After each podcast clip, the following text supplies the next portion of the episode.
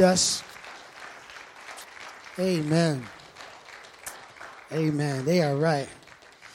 So I want to preach a message today that's kind of tagging alongside a little bit uh, of honoring mothers, but also a message today that I just feel um, God has given me to really help us. I think sometimes it's easy. How many, how many of you can say this? When you come to church, everything's great, right? Like you're here, you're doing great, but as soon as you leave, Lord have mercy, right? That Things have just changed. It's just changed. And you almost sometimes feel like you got to drag yourself into God's house just to try to build yourself back up. And I think God's been really speaking uh, to me about helping us become successful in during the week, helping us become successful in our walk. Some of you are starting your walk. You're at the very beginning of the journey. Some of you have been around a while and you know how it ebbs and flows. You know how you do good and you don't do so good, and it comes in and out. And so today I want to preach a message, very simple. The title is Get a Grip. Get a grip. Now, I know that phrase, uh, it comes from uh, I don't know if you've heard that phrase before. People use that phrase to kind of say, get yourself together, right? Get yourself together, right? Get a grip. You're losing your grip. But this actually comes uh, from a passage of scripture found in the Old Testament of the Bible, the book of Joshua, Joshua 23. Now, let me tell you who Joshua was. One of the greatest stories in the Bible is the story of the children of Israel. These were God's people way back in the day. And you see this deliverance of God's people because they were in slavery, they were in bondage. God's people are not supposed to be in bondage. God's people are not supposed to be in slavery. God's people are not supposed to serve other gods. And so God had said, I'm going to deliver these people. But sometimes you can take people out of Egypt, right? But you can't take Egypt out of people. Sometimes you can take people out of the hood. Amen. But every once in a while, that hood is going to show up. That country bumpkin is going to pop out. And so God had took some time, literally 40 years before the people could go into the promise that God had for them. God said, "I'm going to you're going to inherit a billion dollar estate. Multi-billion dollar estate. You are going to inhabit a land that I am going to get to really chase out all the people that were there." And through this transition, there was a man named Moses who was their leader. He was their leader for a long, long, long time. And right in the background, there was a guy named Joshua. And all Joshua did was he just supported the leader. He just supported Moses. He just said, I'm going to support him. But at some point, right before they were getting ready to cross over, right before they were going into the promised land, Moses dies. God says, Moses, you're not going to lead them to this next part, but Joshua, you're going to lead them. And Joshua was a lot different than Moses. Joshua was, Moses was very pastoral. He was very patient. Joshua was a warrior, he was a trooper, and he didn't take no mess. And Joshua said, We're going to cross this land and we're going to do it God's way. And if anybody has a problem with it, come see me in the streets. I'll put these hands on you. That was Joshua. And so we're now catching up to the end of the book of Joshua, which is named after him. And we are seeing he's at the end now. Jo- Joshua is an old man. He's 110 years old now. And he's giving his final words, his final greetings, and he is letting them know this particular message. Here it is in Joshua 23, uh, verses 1. We'll look at verses 1 through 9. Bible says the years passed and the Lord had given the people of Israel rest from all of their enemies. You know, sometimes your enemies will never go anywhere.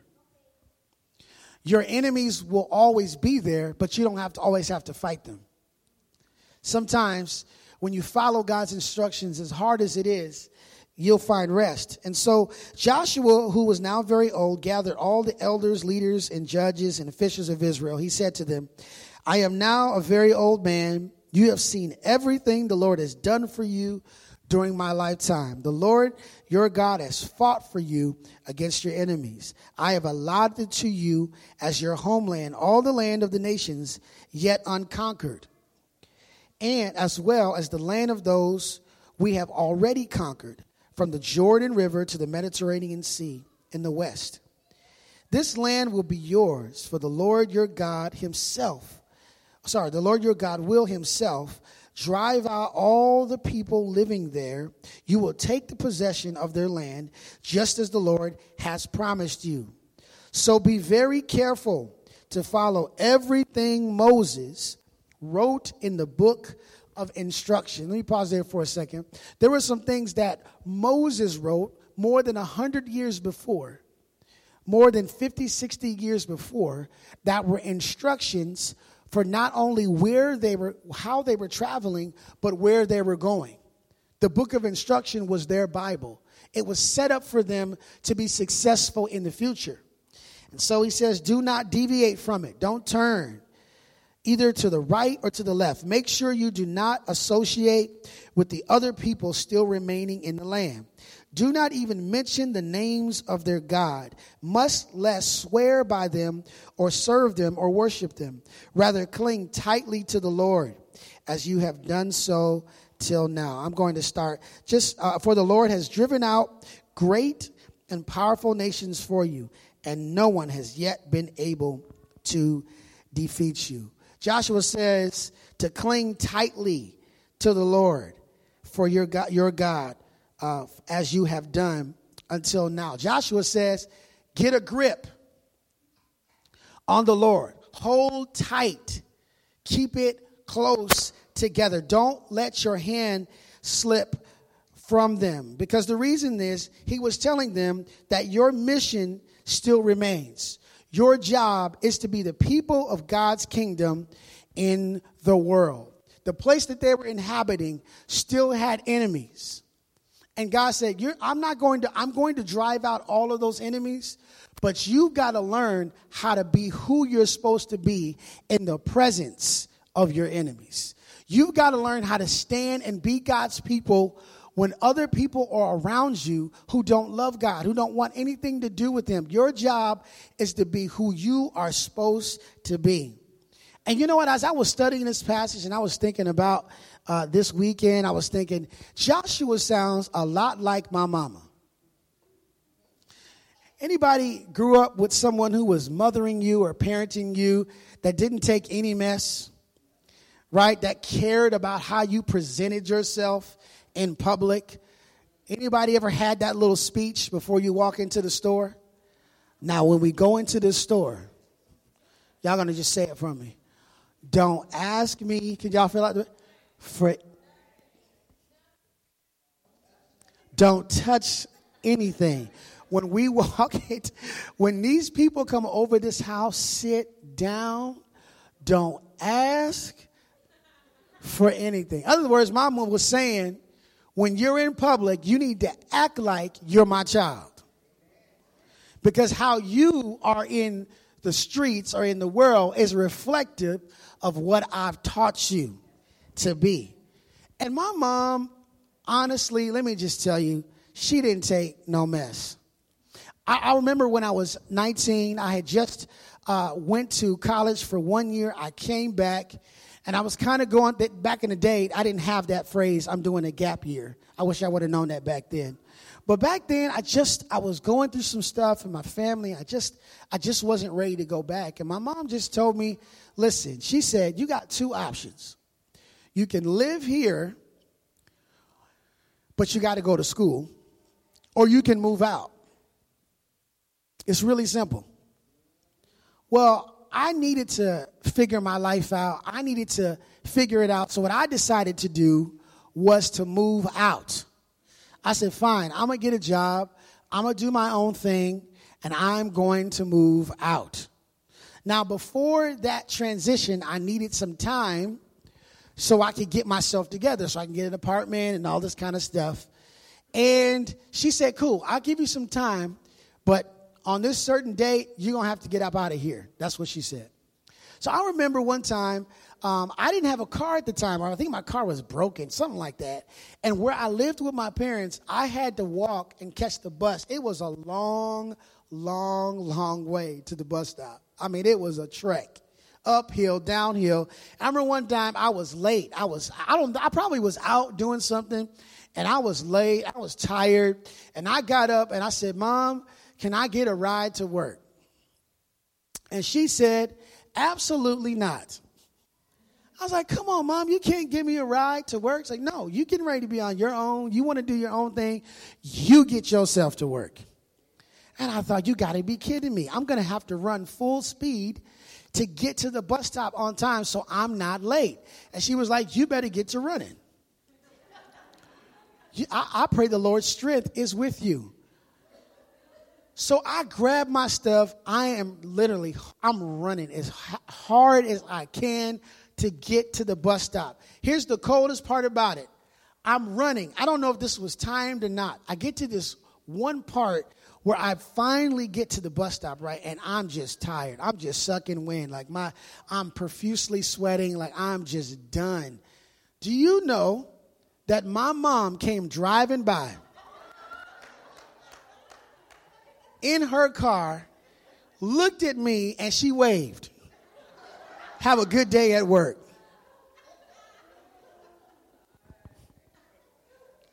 I couldn't believe that. But you know what she was trying to do? She was trying to teach me something, wasn't she?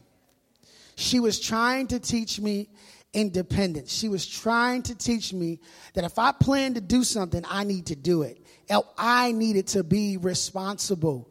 And there are some things, let me just teach you, put it to you this way, that God is trying to teach you through people, through other people that are in your life. You can't afford to let go.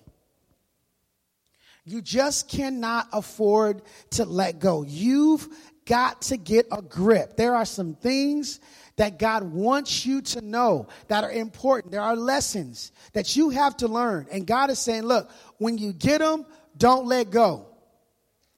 Keep your grip on it. And it's interesting because Joshua, this speech that he says at the end of his life, he has actually internalized some instructions that were given to him. And it has now informed him on how he instructs others. Now, Joshua says something very similar to this the chapter before. This is Joshua 22, another speech. Look what, he, what Joshua says in Joshua 22. He says, But be very careful to obey all the commands and the instructions that Moses gave to you. Love the Lord your God, walk in his ways, and obey his commands. Hold firmly to him and serve him with all your heart and all your soul. I want to take you back to the beginning because at the beginning of Joshua's leadership, God says some very strong things. He says, Moses is dead. He says, Joshua, Moses was a great leader, but guess what? Moses is not around. There are points in our life when either our own mothers or those who have parented us that that season is dead. That time is over with. And God is saying it's time for you to lead. And here's what God said to Joshua. This is Joshua chapter 1, and I'm just going to skip to verse 5 and kind of hear what God says uh, to you. I read it on the screen. No one, he says, Joshua, I want you to know something. No one will be able to stand against you as long as you live. For I will be with you as I was with Moses. I will not fail you or abandon you. In other words, he's saying, I've got you. My hands are gripped tight on you. He says, but this is what you got to do be strong and courageous, for you are the one who will lead these people to possess all the land I swore to their ancestors I will give them. Be strong and very courageous. Telling them, look, you got to be strong, you got to be courageous. Be careful to obey all the instructions Moses gave you. Do not deviate from them, turning either from the right or to the left. Then you will be successful in everything you do. Study this book of instruction continually says, You're never going to graduate from this degree. You are going to be a constant student. You are never going to be done. Continually study this book of instruction. He says, Meditate on it day and night. You got to be a believer in the daytime and in the nighttime, right? You got to be a member of new movement at New Movement and at Jokers. Come on, somebody need to say amen. Day and night, so you will be sure to obey everything written in it. Only then will you prosper and succeed all that you do. See, Joshua's got to figure it out. He understands. He's internalized this message. He said, You know what? This thing made so much sense to me, and now I need to make this a part of my leadership. I cannot afford to let go. There's another mentor mentee relationship in the Bible that's found uh, between this, these two men called Paul and Timothy. Paul was a church leader, and Timothy was a church planner. He was really young, like he was like probably 17, 18 young. And look, look in uh, 2 Timothy verses 4, 2 through 3, what Paul tells him. He tells him the same, almost the same thing. He says, Preach the word of God. He said, don't, don't tell them your words, preach the word of God. Be prepared. Some of you parents need to write this down. Be prepared. Whether it is t- the time is favorable or not, whether people are coming to church or whether they're not, where people are interested or they're not, whether it's sunny outside or it's not. You just got to be prepared. You just got to be ready to lead. Patiently correct, rebuke, and encourage your people with good teaching. For a time is coming when people will no longer listen to sound and wholesome teaching. Says time's going to come, people aren't interested in that. They don't want to hear the truth. They don't want to really, really hear what the Bible says. They will follow their own desires, right? I'm going to follow my own inner truth. I'm going to do what's good for me, how I see it. And I will look, they will look for teachers who will tell them whatever their itching ears want to hear. Say, time is coming. Nobody's interested in that. Nobody wants sound doctrine. Here's what's interesting about it. See, the word of God is offensive. I knew I wasn't going to get an amen on that. That's okay. I, I want you to understand why I'm saying that. Because God's instructions are to help you live the life that God has ordained for you. And if you are not following what God's instructions are, you're kind of following your own instructions. Like that's like you putting the IKEA thing together and it doesn't work. It doesn't fit. Things don't match up. And so when you go back to the book of instructions, when you go back to the truth, you should be offended. You should not be living an ungodly life and read the scriptures and be like, oh, I'm good. No, the, the Bible should make you feel rebuked. You should feel like you need correction. And what he says is, if you go back to the verse before that, you, you get rebuked, you get corrected, and then guess what? You get encouraged. Like, what would it be like if your mom never, ever rebuked you? Never ever told you you're doing the wrong thing. Never told you, oh, it's fine. It's okay. This pan is really hot, but you can touch it. They've got prosthetic hands. They can give you another one. That's a good lesson you learned. Burn all your uh, fingernails and fingertips off. You'll probably never do that again. We don't expect people in our lives to do that, but the word is offensive. It tells you. Here's the problem people stop when they're offended. Like I see it sometimes when I'm preaching, and I know I've offended somebody, and they stop listening. I can see it up here. I, they just find anything to do, looking around, counting their fingers, looking at their phone. Look like, yeah, you're offended. And here's the thing: you probably should be. Like you, chances are you did something wrong. Chances are something's wrong in your life. I'm, I'm trying to get you catch up.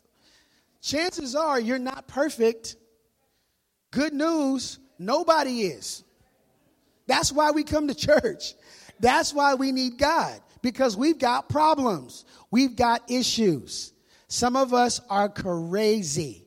We're loco. Let's just be honest. There's something wrong with us, very internally. And so God is like, I'm not giving up on you. In fact, we need a church for people who feel give, given up on. This is the place for you to come and to be offended, but not stay offended, but to be encouraged because that means somebody's making an investment in you. Somebody wants something better for you. Someone cares enough for you. The Bible says, he that he loves, he disciplines. Love comes with discipline and change. And so sometimes we get offended. We don't want to be offended. That's why I think moms always have the upper hand. You cannot you cannot have the upper hand on your mom. Here's why. Because at a certain point of your life, your mom did your laundry. No, I just I'm okay. How much time do I have? Because this like She did your laundry. I'm talking about like through those years when you had to like throw some underwear away. Like, I'm okay.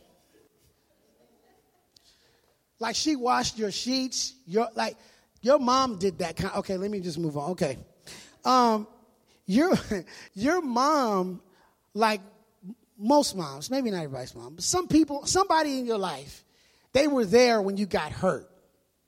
Like when you were, I'm talking about when you were like snotty nose crying, you know, over stuff like you had a little hair, you know, eyelash in your eye. You were screaming in the bathroom, right? Somebody come save me. You're right, screaming bloody murder because you've got a little eyelash in your eye. Like your mom knows all of that stuff.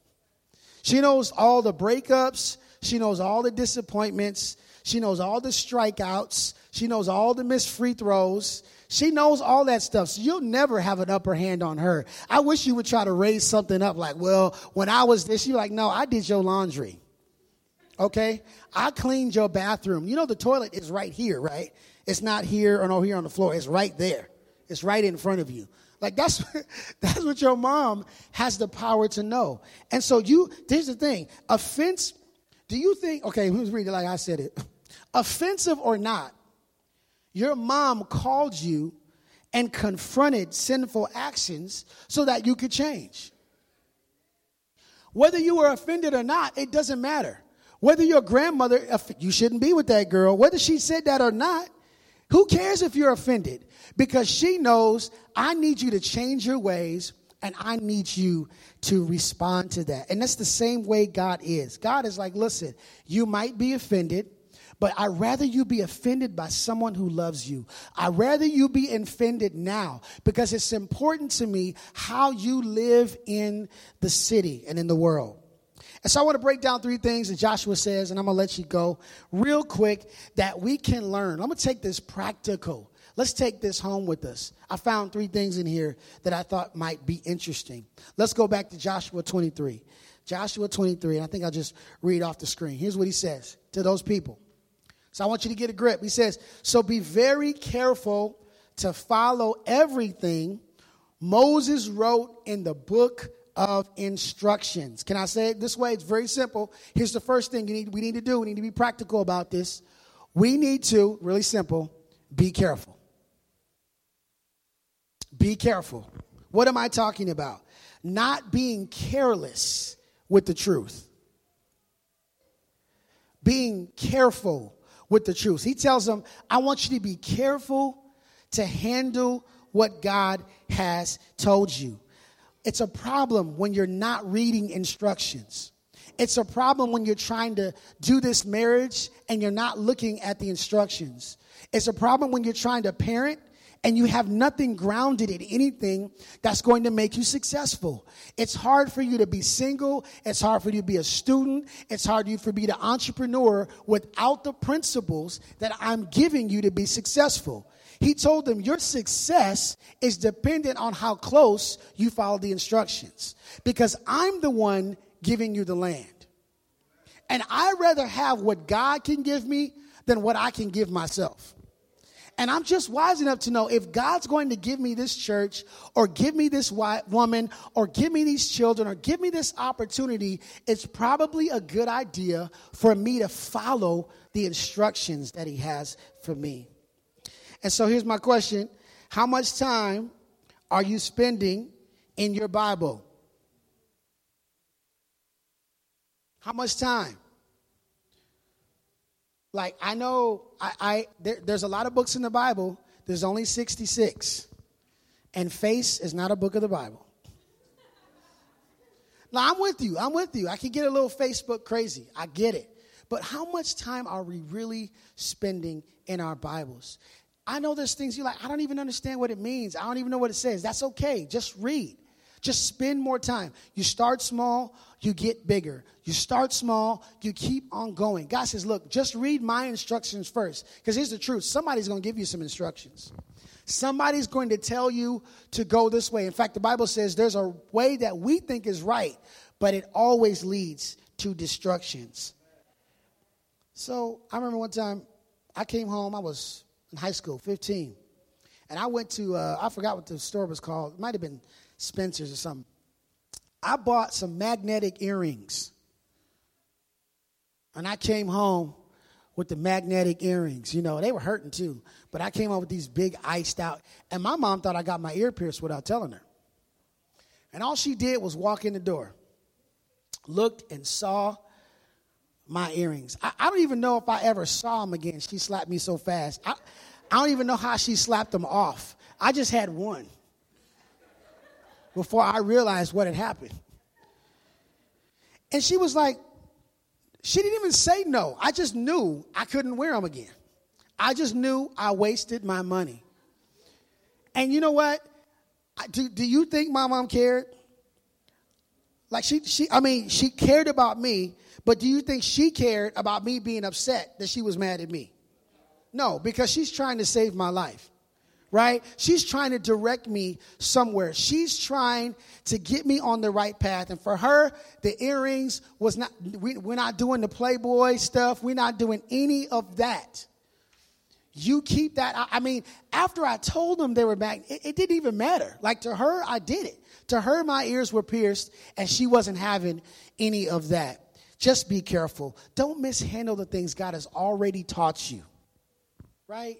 Like it's already there. And God, just, just don't, don't mishandle it. Don't be careless. Here's the second one, same verse, Joshua 23, uh, verse 6, or back, go back to verse 6. He says, Don't deviate from it, turning either to the left or to the right. Let me just confess something to you. I have a little problem I've had ever since I've had a GPS. For some reason, I don't know what's wrong with me. I'm always trying to beat the GPS. Like it always says you're going to be there at 12:05. I'm always trying to beat it. I don't know why that is. I just feel like I can beat it. I just feel like there's another way and I can beat it. I always try to do that. And what makes me so mad is that they're always right. And like I'll, I'll get put the instructions. I'm like, no way, it ain't gonna take me no 20 minutes. And I, I can run late sometimes, you know, every once in a while. And I'm like, no way, it's gonna, that's a joke. Um, I ain't no way it's gonna take me 20 minutes to get there. I can get there in 15 minutes, and every time. Every single time they are right. And it makes me so frustrated. But the thing is, the GPS has tools that I don't have, right? It has a perspective that I don't have. And here's the second thing I want to tell you just be consistent. God's like, look, stop deviating to the left or to the right. Stop. Here's the plan, here's the directions. Just follow them. Stop trying to come a different way. Stop trying to, I'm just going to do this or I'm just going to see what I can get away to. Stop trying to change stuff. Here's an offensive moment. Your way doesn't work. It doesn't work. How you talk to people doesn't work. How you solve problems doesn't work. How you deal with disappointment, it doesn't work. How you deal with depression doesn't work. How you relieve your stress, it doesn't work. God's like, just follow the instructions. Don't turn to the left. Don't turn to the right. Here's the thing like, sometimes we stop because it gets hard.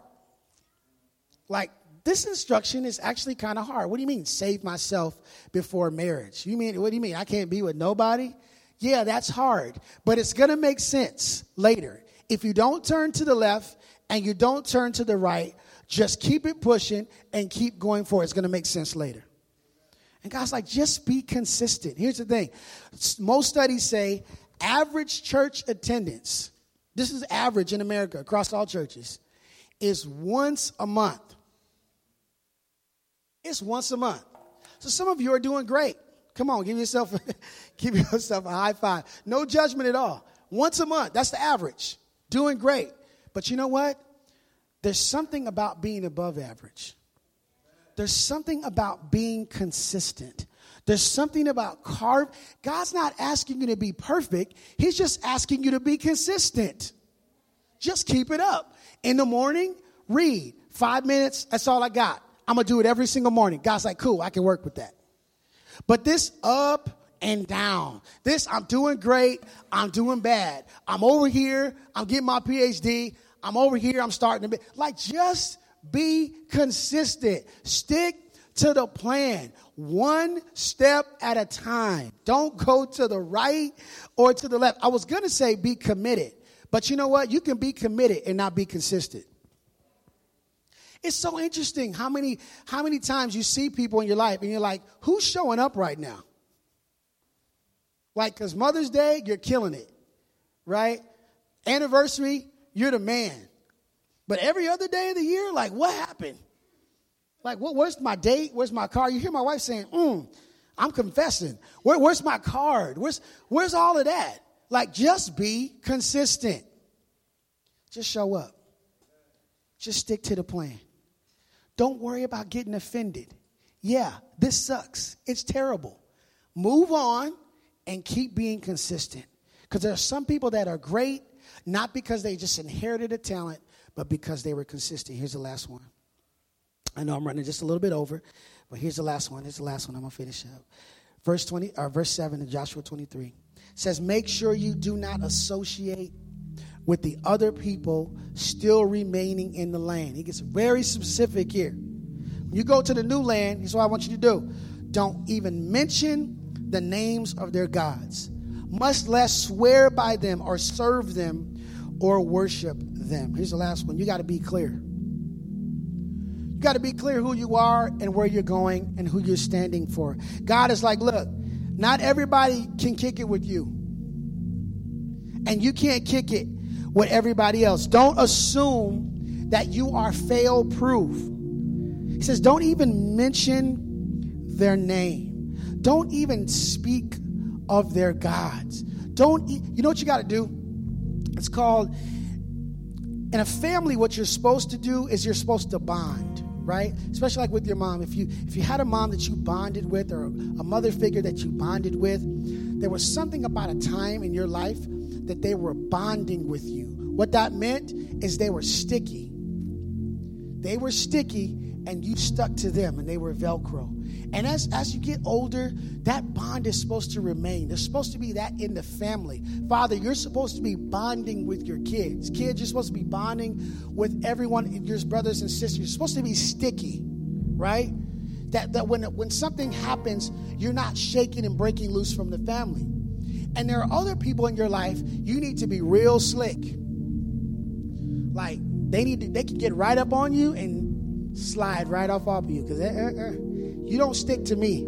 Like you're just you too oil. You got to be oily, right? You got to go to work oily. That's the oil of the anointing. Like, nah, ain't none of this negativity. Stick it on me. I'm sliding in and I'm sliding out. Don't touch. Nope. And God's like, look, you got to be clear about that. You you can't let yourself stick with the wrong people. What happened? We ain't friends no more? No. We can't kick it no more? No. Because I've got different plans. And the last time I checked my plans, yeah, you're not in them. I don't see you in I don't see you in the future. I'm sorry. I don't I don't see this relationship getting me here. I don't see like how Netflix is cheap, right? But it costs us a lot. $10 a month, and what they get in exchange 30 hours of your life.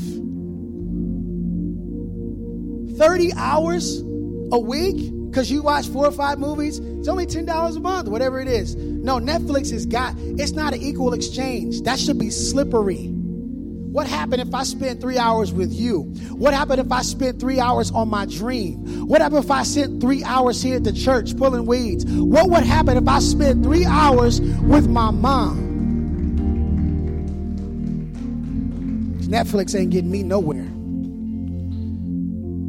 So he says, verse 8, you got to cling tight. You got to cling tight. I saw this video, trip me out. You go ahead and play it. Maybe you saw this on Facebook or online somewhere. This guy was going on a hang gliding trip. And um, he's the, the instructor who he's with, um, he doesn't, he realizes that he's not attached. Let's see if it's going to work. Hopefully it'll work. Uh, if it doesn't, I'll just have to describe it for you.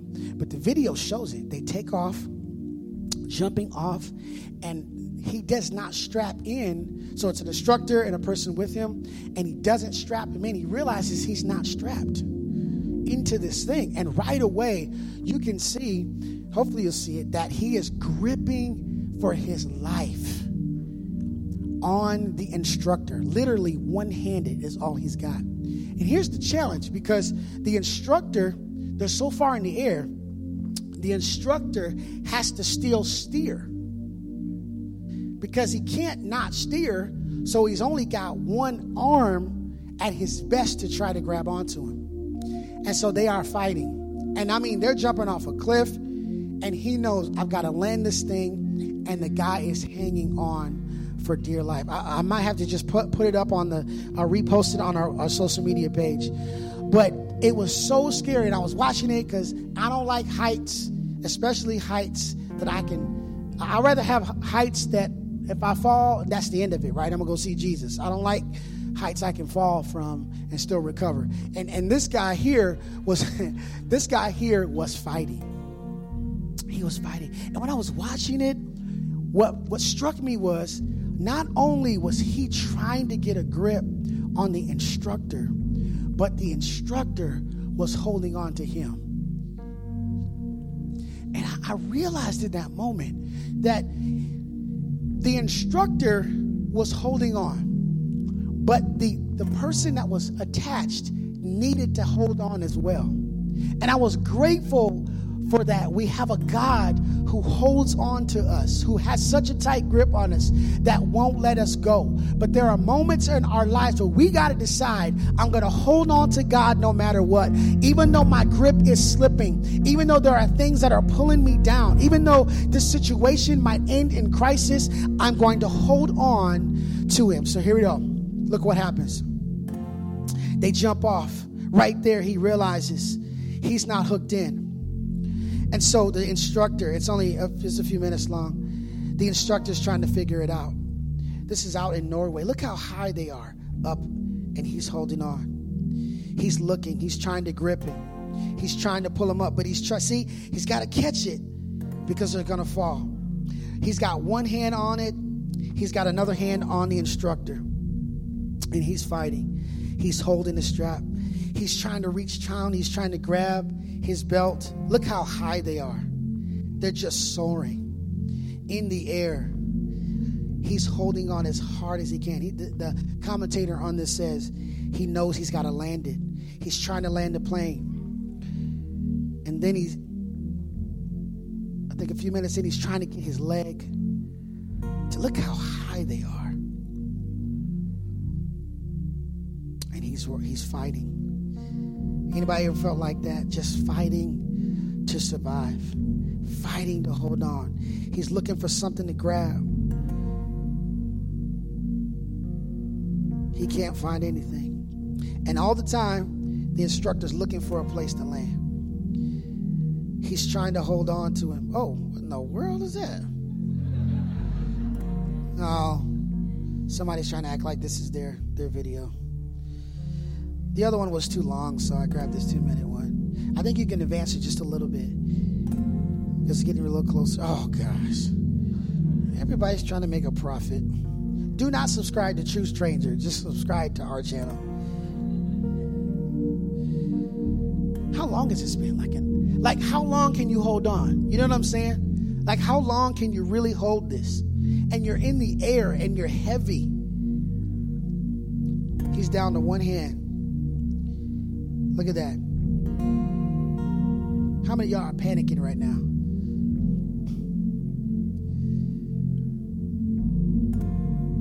This is a good sermon. We need to get the baptismal pool ready right now. Somebody run some water. Somebody, some. we don't we don't do baptisms like that here. They're getting close. He's trying to land it. Look, he's pretty high up, isn't he? He's coming. He's coming closer. He's holding on. I love it. I love what happens. He gets close enough. He tells him, let go. They slow it down. Okay, this guy's just being dramatic. Look at that. At this point, there's, there's really, look, lets him go. Wow. And he survives. Come on, praise the Lord. He survived. That's your, listen. I know I've run over, but we got cake, so that's good. You gives me extra five minutes, 10 minutes for cake.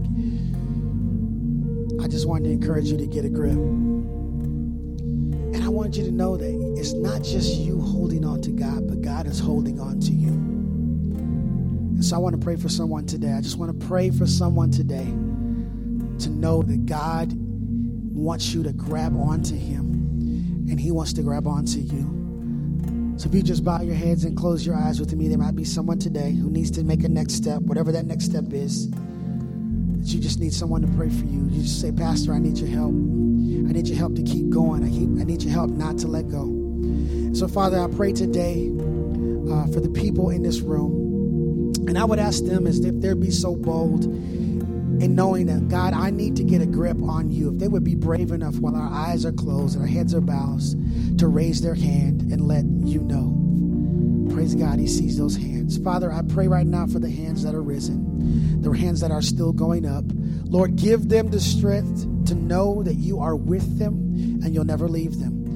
Lord, we ask that you would forgive us for trying to do things our way. We lay our sins down at the altar today. We confess our wickedness and our rebellion. And I pray right now that you would forgive us as you promised to and give us new life that me might stand, might stand for you in the land of the living. And I pray today that success will come to everyone who have submitted themselves to you. Thank you, Lord, for this moment, for this time, and we're going to celebrate the new lives that have been transformed and the next steps that they're going to take. We pray this in Jesus' name. Amen. Come on, church, let's celebrate. Let's celebrate. Somebody got their hope back, somebody got a grip, and somebody got their life together. God bless you. I want you to know if you made that decision today.